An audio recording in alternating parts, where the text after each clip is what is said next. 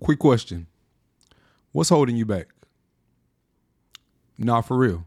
What's really holding you back? Is it work? Is it kids? Is it your husband, your girlfriend, your wife? Or is it really just you? Once you figure out what's holding you back, you can reach the next level of greatness. But if you keep on allowing obstacles and excuses to hold you back, you're never going to reach that next level of greatness. So I'm asking you today, what's holding you back?